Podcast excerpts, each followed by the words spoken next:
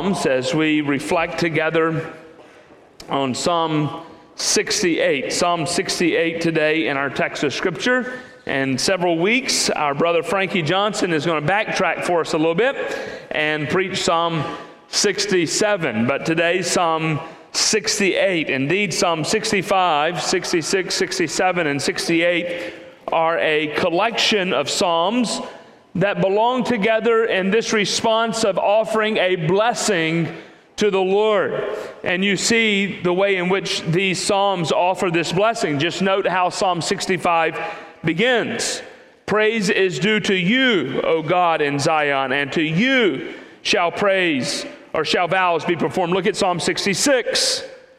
Shout for joy to God, all the earth. Sing the glory of his name. Give to him glorious praise. And Psalm 68 likewise begins with this call of, of God and his majesty to arise and to destroy enemies. But the righteous shall be glad. They shall exalt before God. They shall be jubilant with joy. These Psalms, Psalm 65, 66, 67, and 68, as Old Testament professor at Southern Seminary James Hamilton shows us, is a response to the nation of Israel's need for God that we see noted in Psalm 61 through 64 which are prompted by what we saw at the conclusion, or actually through the majority of last summer to the end of last summer, in these laments by David as he was being chased by Saul. So if you read Psalm 52 through 59, these are Psalms of lament of, on behalf of David and his sorrow and his anguish of being chased by Saul. And then Psalm 61 through Psalm 64 these communications on behalf of David of his deep need for God. And because God responds to the cries of his people, then we have this collection of Psalms here in Psalm 65 through 68 that call us to bless the Lord, to give thanks to the Lord. And this psalm today in Psalm 68 calls believers to celebrate that God's kingdom has come and that God's kingdom will come in might and victory. We don't know the specific setting for this psalm. We're not sure of the specific, even author of this psalm, even though we do have a note here that says it's a psalm of David. We don't know exactly what the reference is, but there are a number of common themes throughout Psalm 68 that we find in other parts of the Old Testament. And here, David is reflecting upon the kingdom of God that has come. And he concludes with calling you and me to give thanks to God for the kingdom that is to come. And the kingdom that is and the kingdom that will be are two kingdoms in might and victory. So we begin here in Psalm 68 in verses 1 through 3. We see as a prayer for God as a divine warrior. You see, the psalmist reflect upon God, give praise, give thanks to this God who is this divine, reigning, conquering king.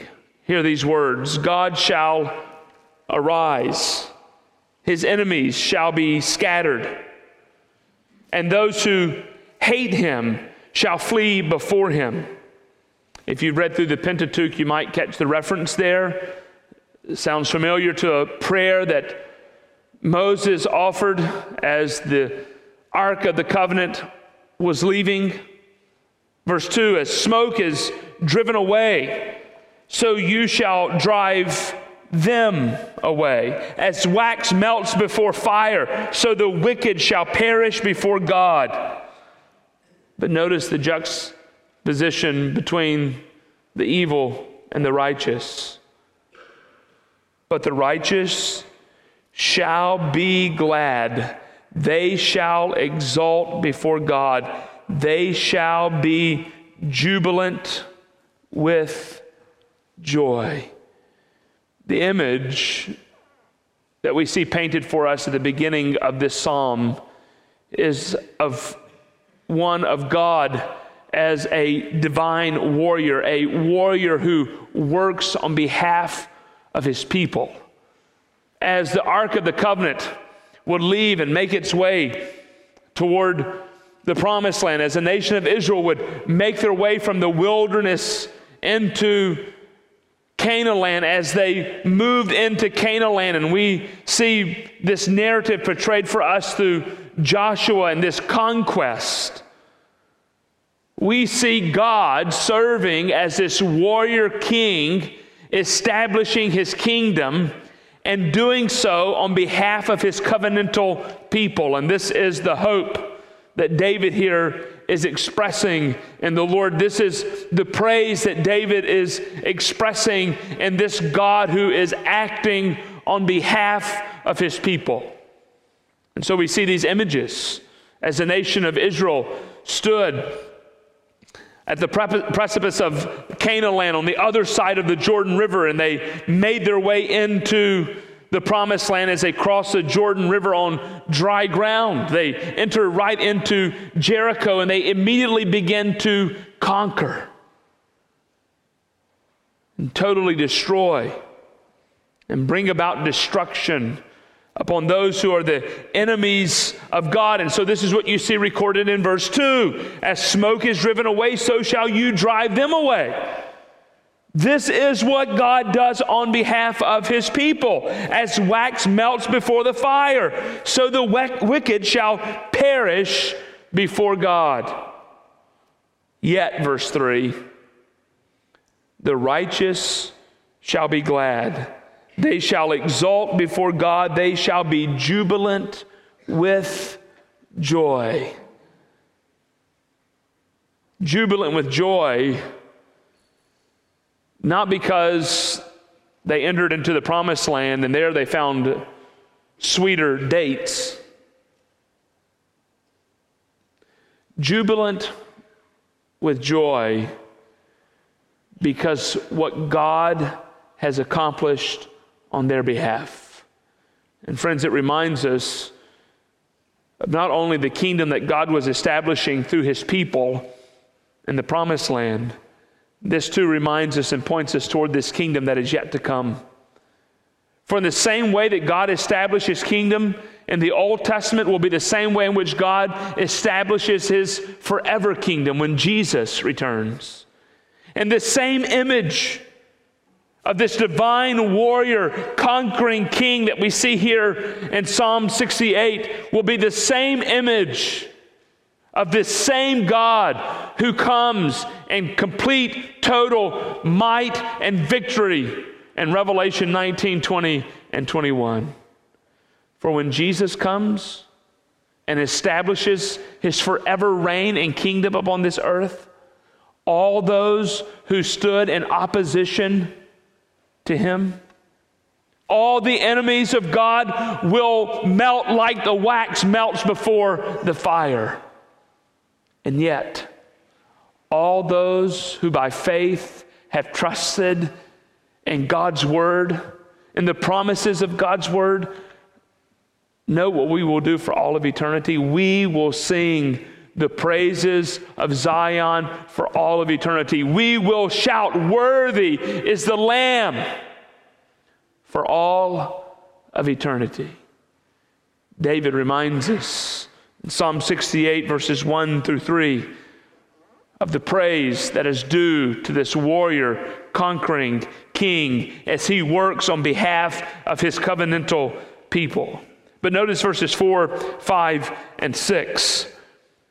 David offers a praise for God's care.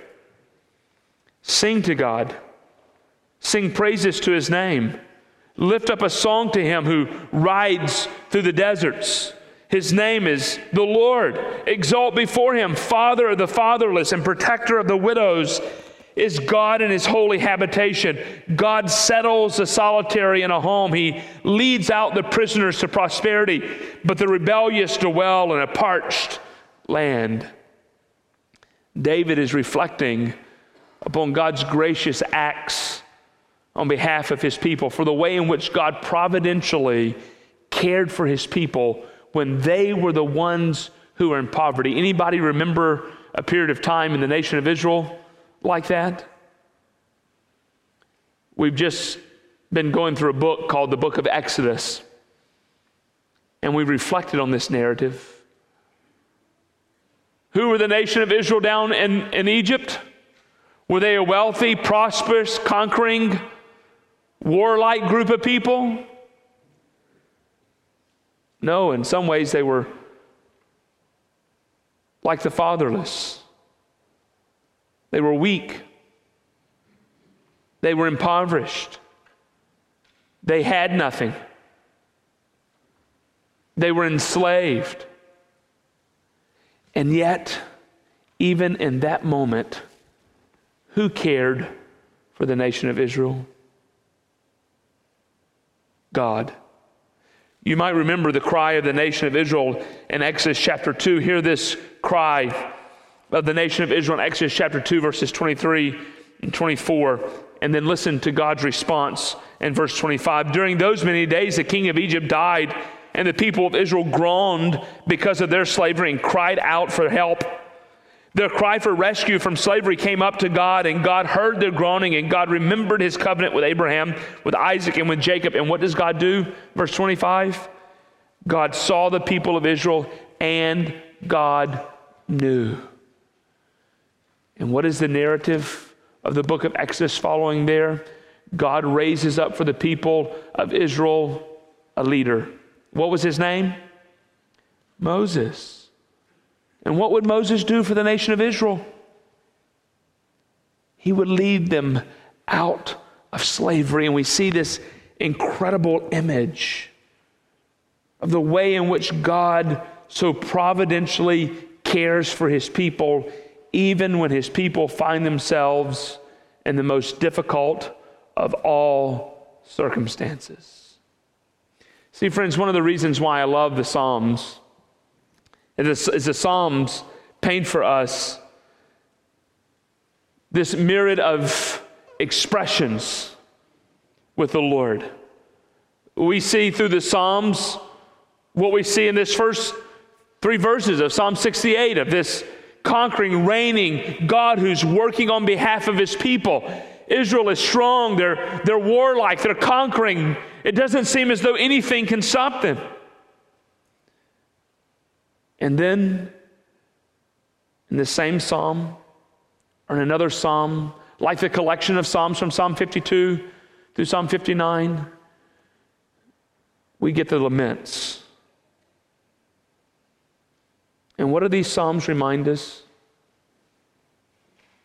That our journey with the Lord, that as we journey with God, we too will experience each of these expressions in life.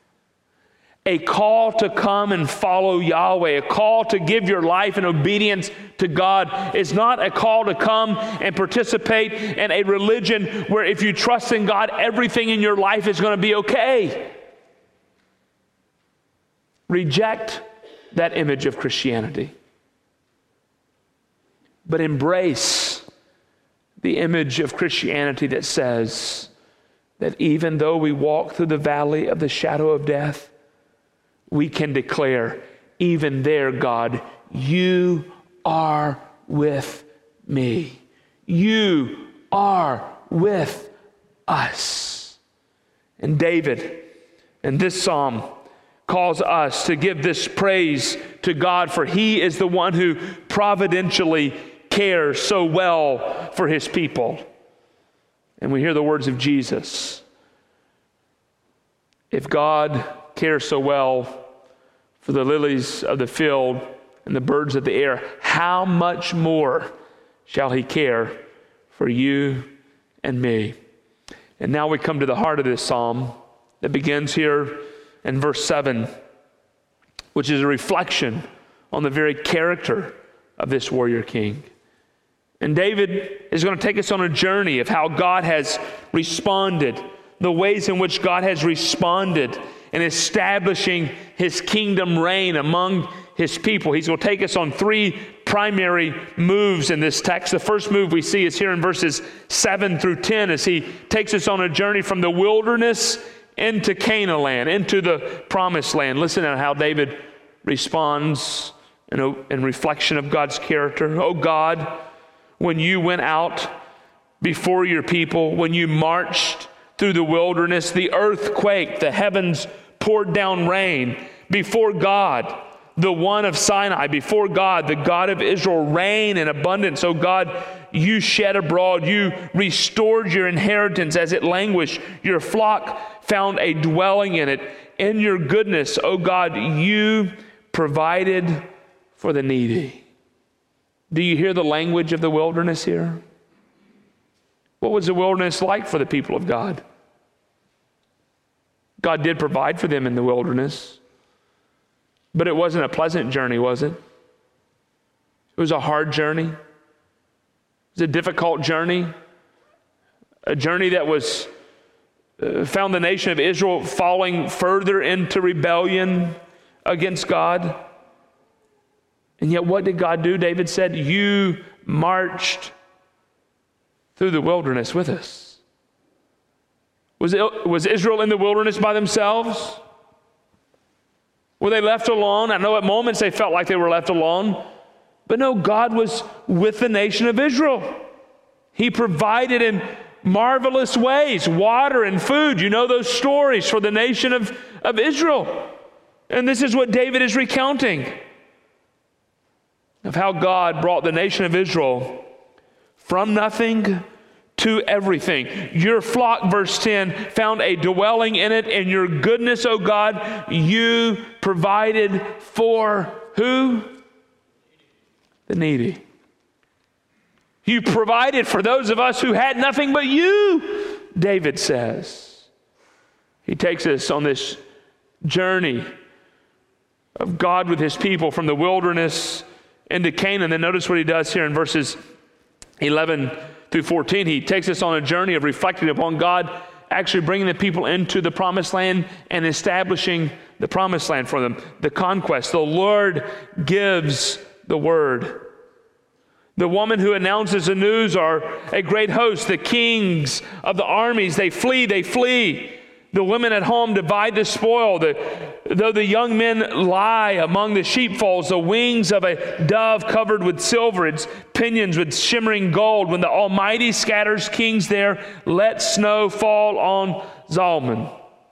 Now, there is a lot in verses 11 through 14 that we are not quite sure of. For example, example where is the snow that falls on Zalmon? Well, you could take guesses in terms of what mountain, perhaps. David is, is reflecting upon. Exactly what David is, is talking about, for example, that second half of verse 12 and into verse 13. Not exactly sure, but we do know that this is an image of, of conquest. David is reflecting upon what God has done in establishing his kingdom promises to his covenantal people and giving them a land.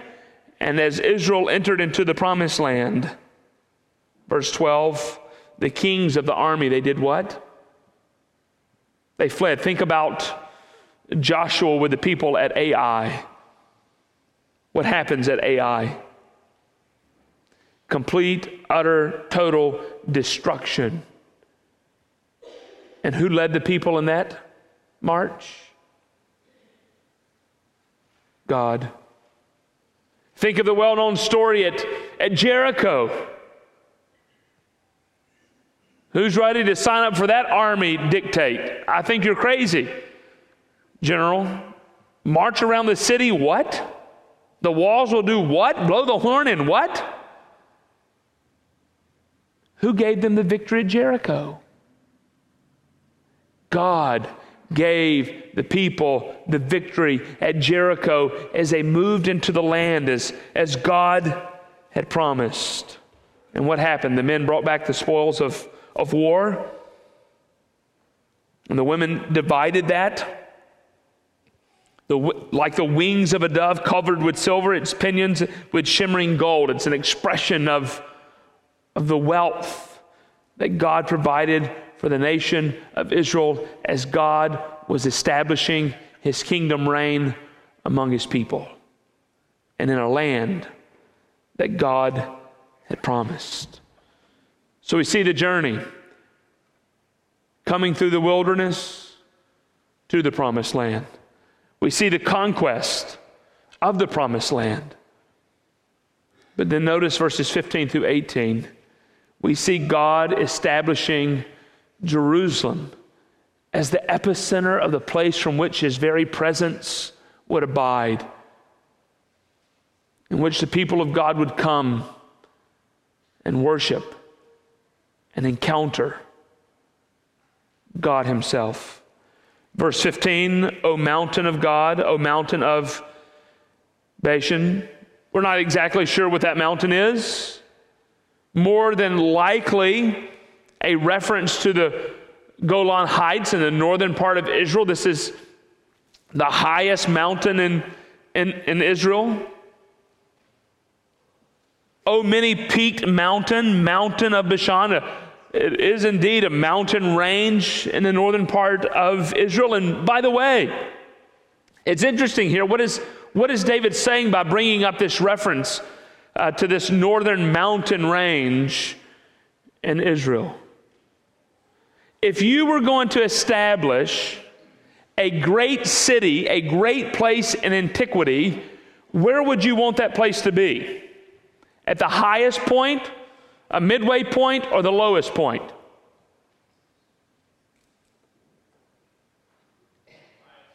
Thank you. Y'all are making me nervous. The highest. What are the benefits of the highest point? You can see it's much harder for your enemies to attack. So, from a worldly standpoint, where would be the natural place for God to establish his very presence in the promised land? At the highest mountain, at a midway mountain, or the lowest mountain? The highest mountain.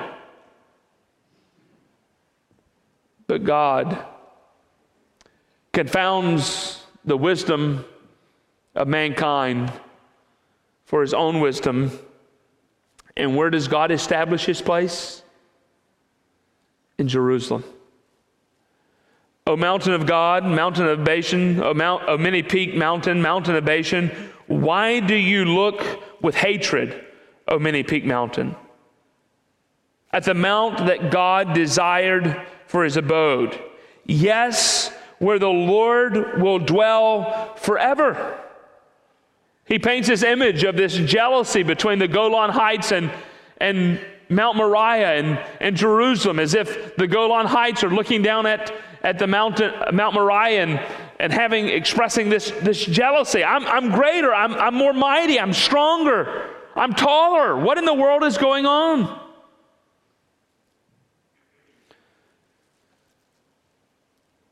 Verse 17 the chariots of God are twice 10,000, thousands upon thousands. The Lord is among them Sinai is now in the sanctuary.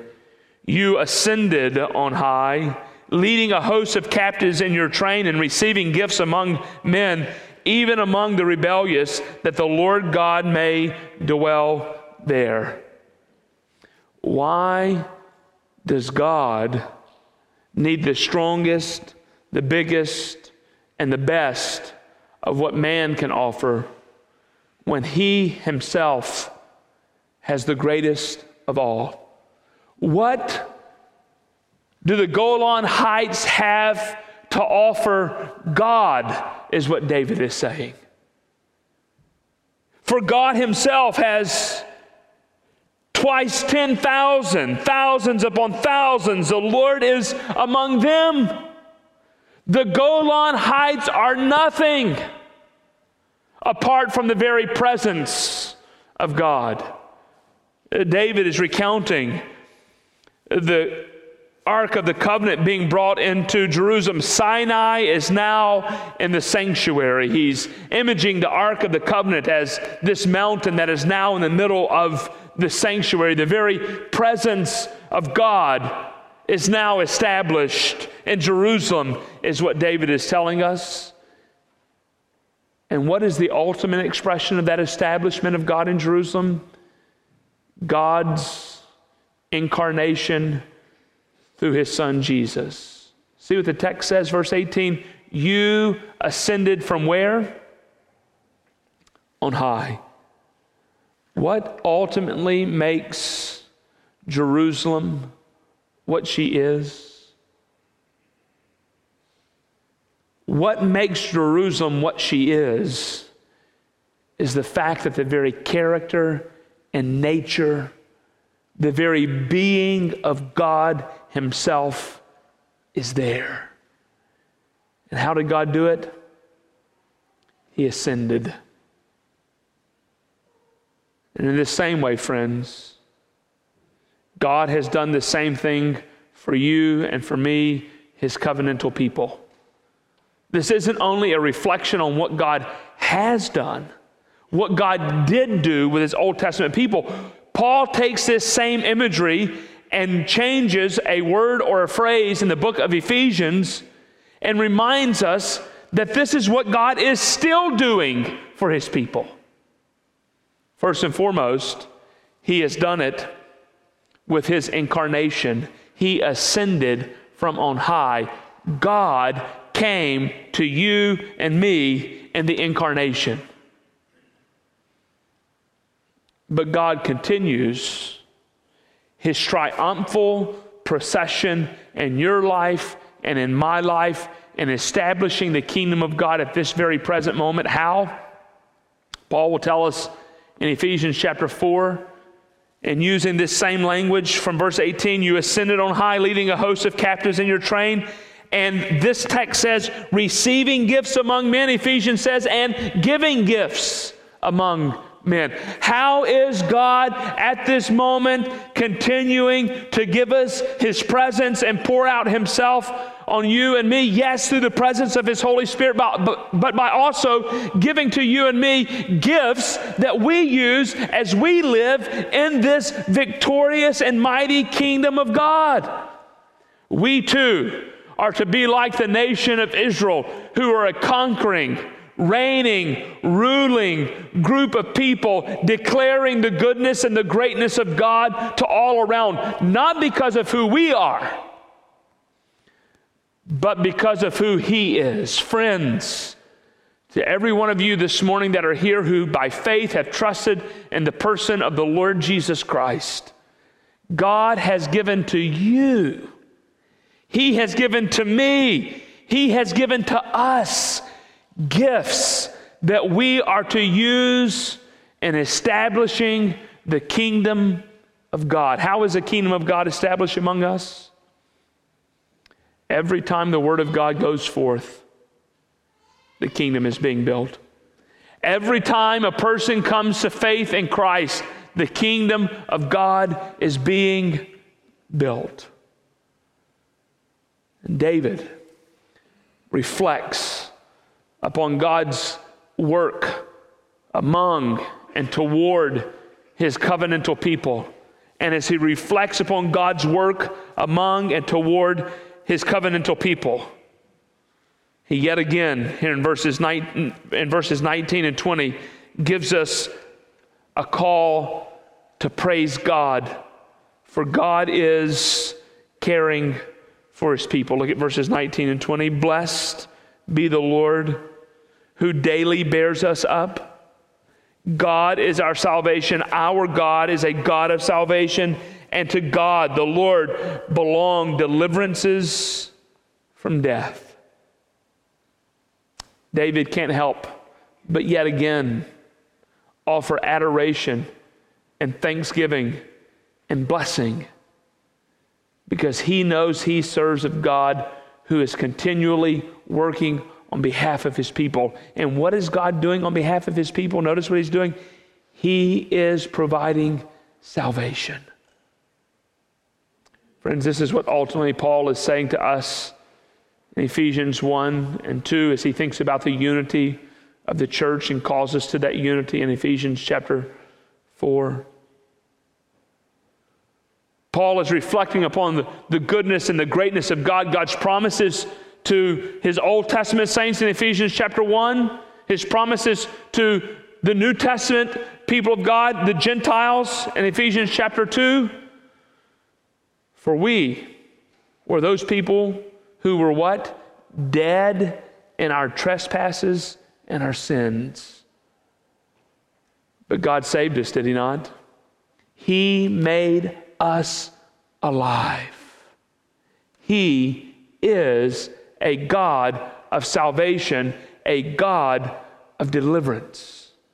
And David says that act of God should cause us as his people to give him blessing, to declare that blessing to all around us. And then David, yet again, as he did at the beginning in verses 21, 22, and 23, gives us a statement concerning God's divine warlikeness, God's being a divine warrior. Look at these words, but God will strike the heads of his enemies. The hairy crown of him who walks in his guilty ways. The Lord said, I will bring them back from uh, Bashan. I will bring them back from the depths of the sea, that you may strike your feet in their blood, that their tongues of your dogs may have their portion from the foe. Now it's interesting that it reaches back to Bashan here again.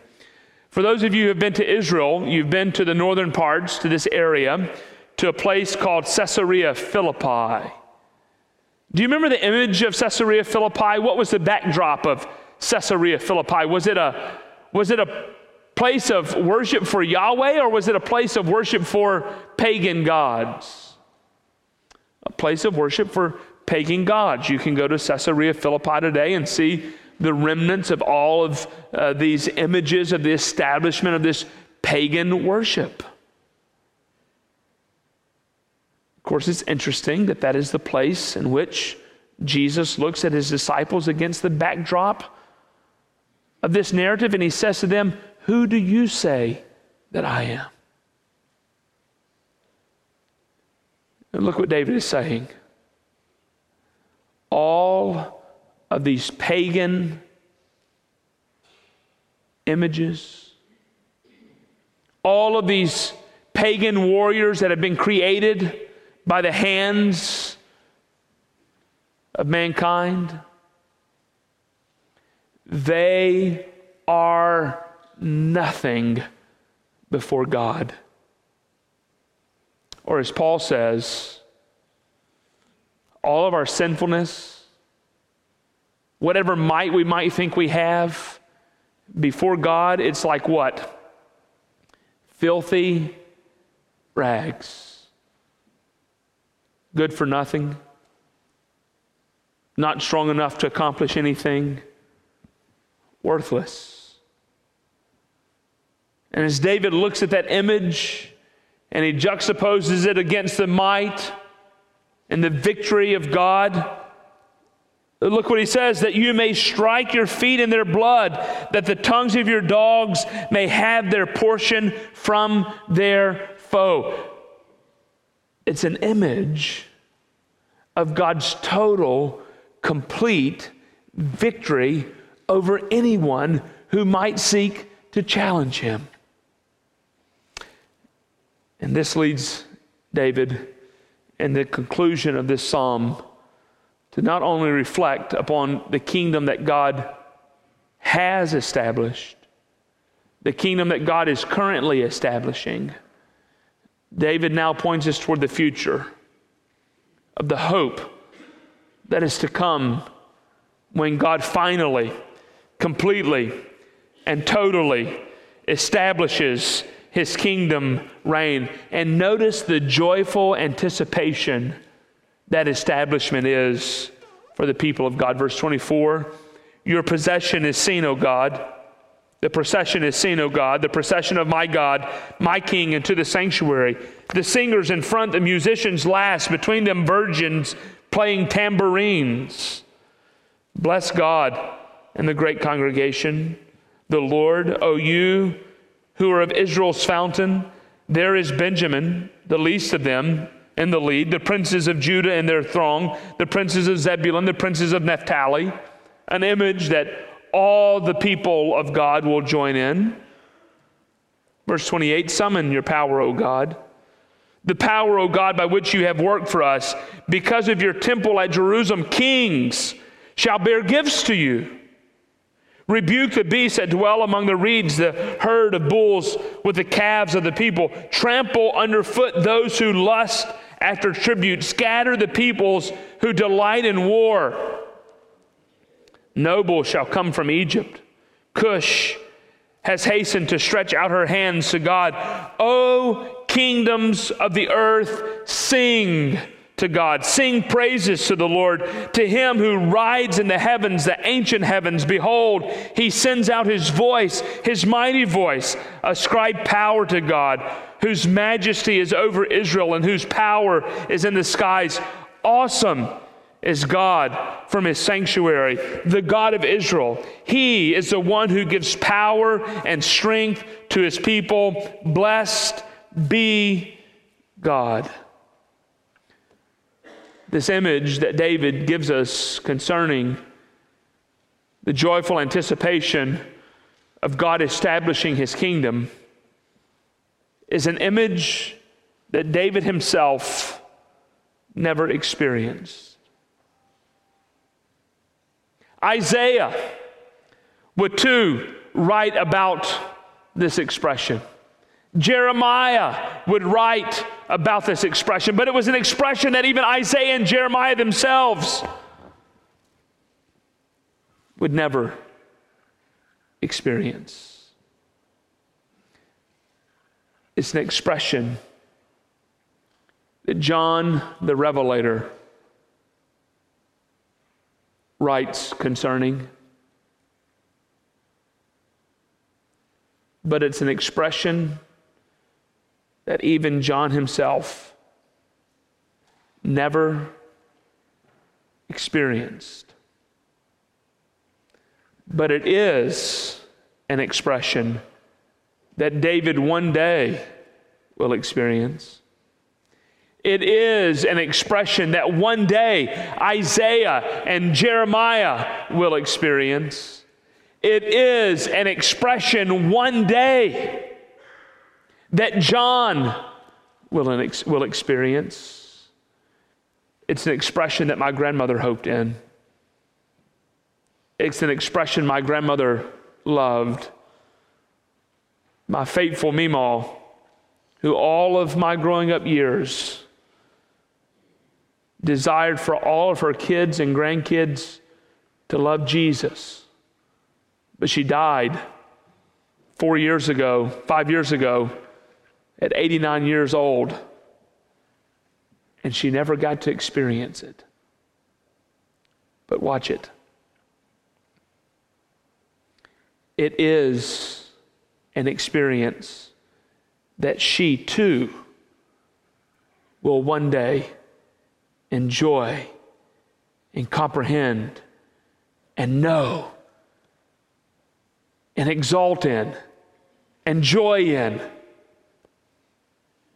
That image that we see given here at the conclusion of Psalm 68 is the same image that Isaiah gave for us in Isaiah chapter 2 when he says, It shall come to pass in the latter days that the mountain of the house of the Lord, what mountain is that? The Golan Heights, the mountain of Bashan, or Mount Moriah, Jerusalem? It's the same mountain that David speaks of in Psalm 68. It shall come to pass in the latter days that the mountain of the house of the Lord shall be established as the highest of the mountains and shall be lifted up from above the hills, and the nation shall flow to it, and many people shall come and say, Come, let us go up to the mountain of the Lord, the house of the God of Jacob, that he may teach us his ways and that we may walk in his path. For out of Zion shall go the law and the word of the Lord from Jerusalem. It's the same image that John the Revelator saw when he penned these words Then I saw a new heaven and a new earth. For the first heaven and the first earth had passed away, and the sea was no more. And I saw the holy city, New Jerusalem, coming down out of heaven from God, prepared as a bride adorned for her, her husband. And I heard a loud voice from the throne saying, Behold, the dwelling place of God is with man he will dwell with them, and they will be his people, and God himself will be with them as their God, and he will wipe away every tear from their eyes, and death shall be no more. Neither shall there be mourning, nor crying, nor pain anymore, for the former things have passed away. God will do what God has already done. He will be a ruling, conquering king who destroys his, his enemies. He will be a ruling, conquering king and might and victory that establishes a forever promised land for his people. And he will be a ruling, conquering, mighty, victorious king who will forever and always give his, pro- his presence to his people.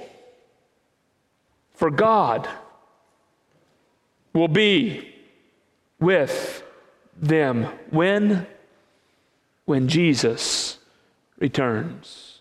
This psalm establishes in our hearts a reason for you and me to praise God that He has established His kingdom and that He will one day finally establish His kingdom and might and victory.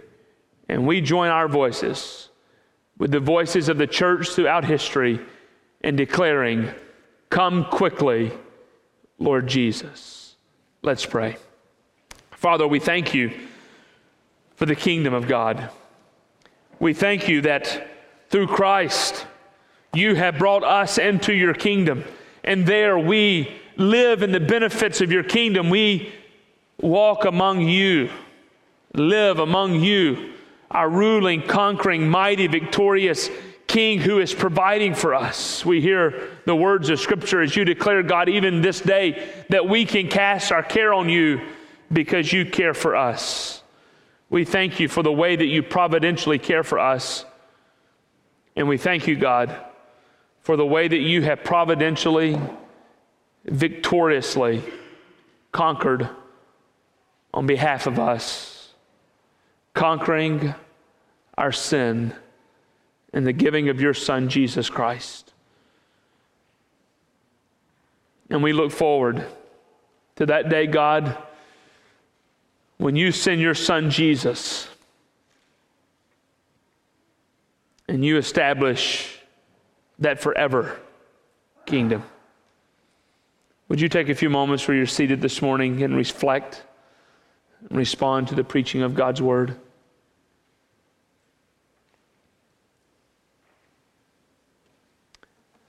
Would you give thanks to God this morning that He, by faith, through Christ has brought you into his kingdom.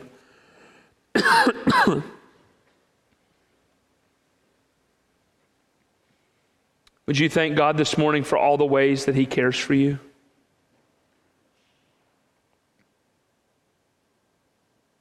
Would you thank him for the gift of family? Would you thank him for the gift of this congregation?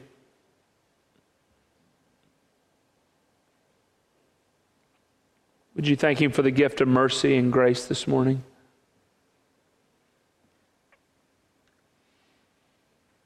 Would you thank Him that He continues to establish your life at this very moment?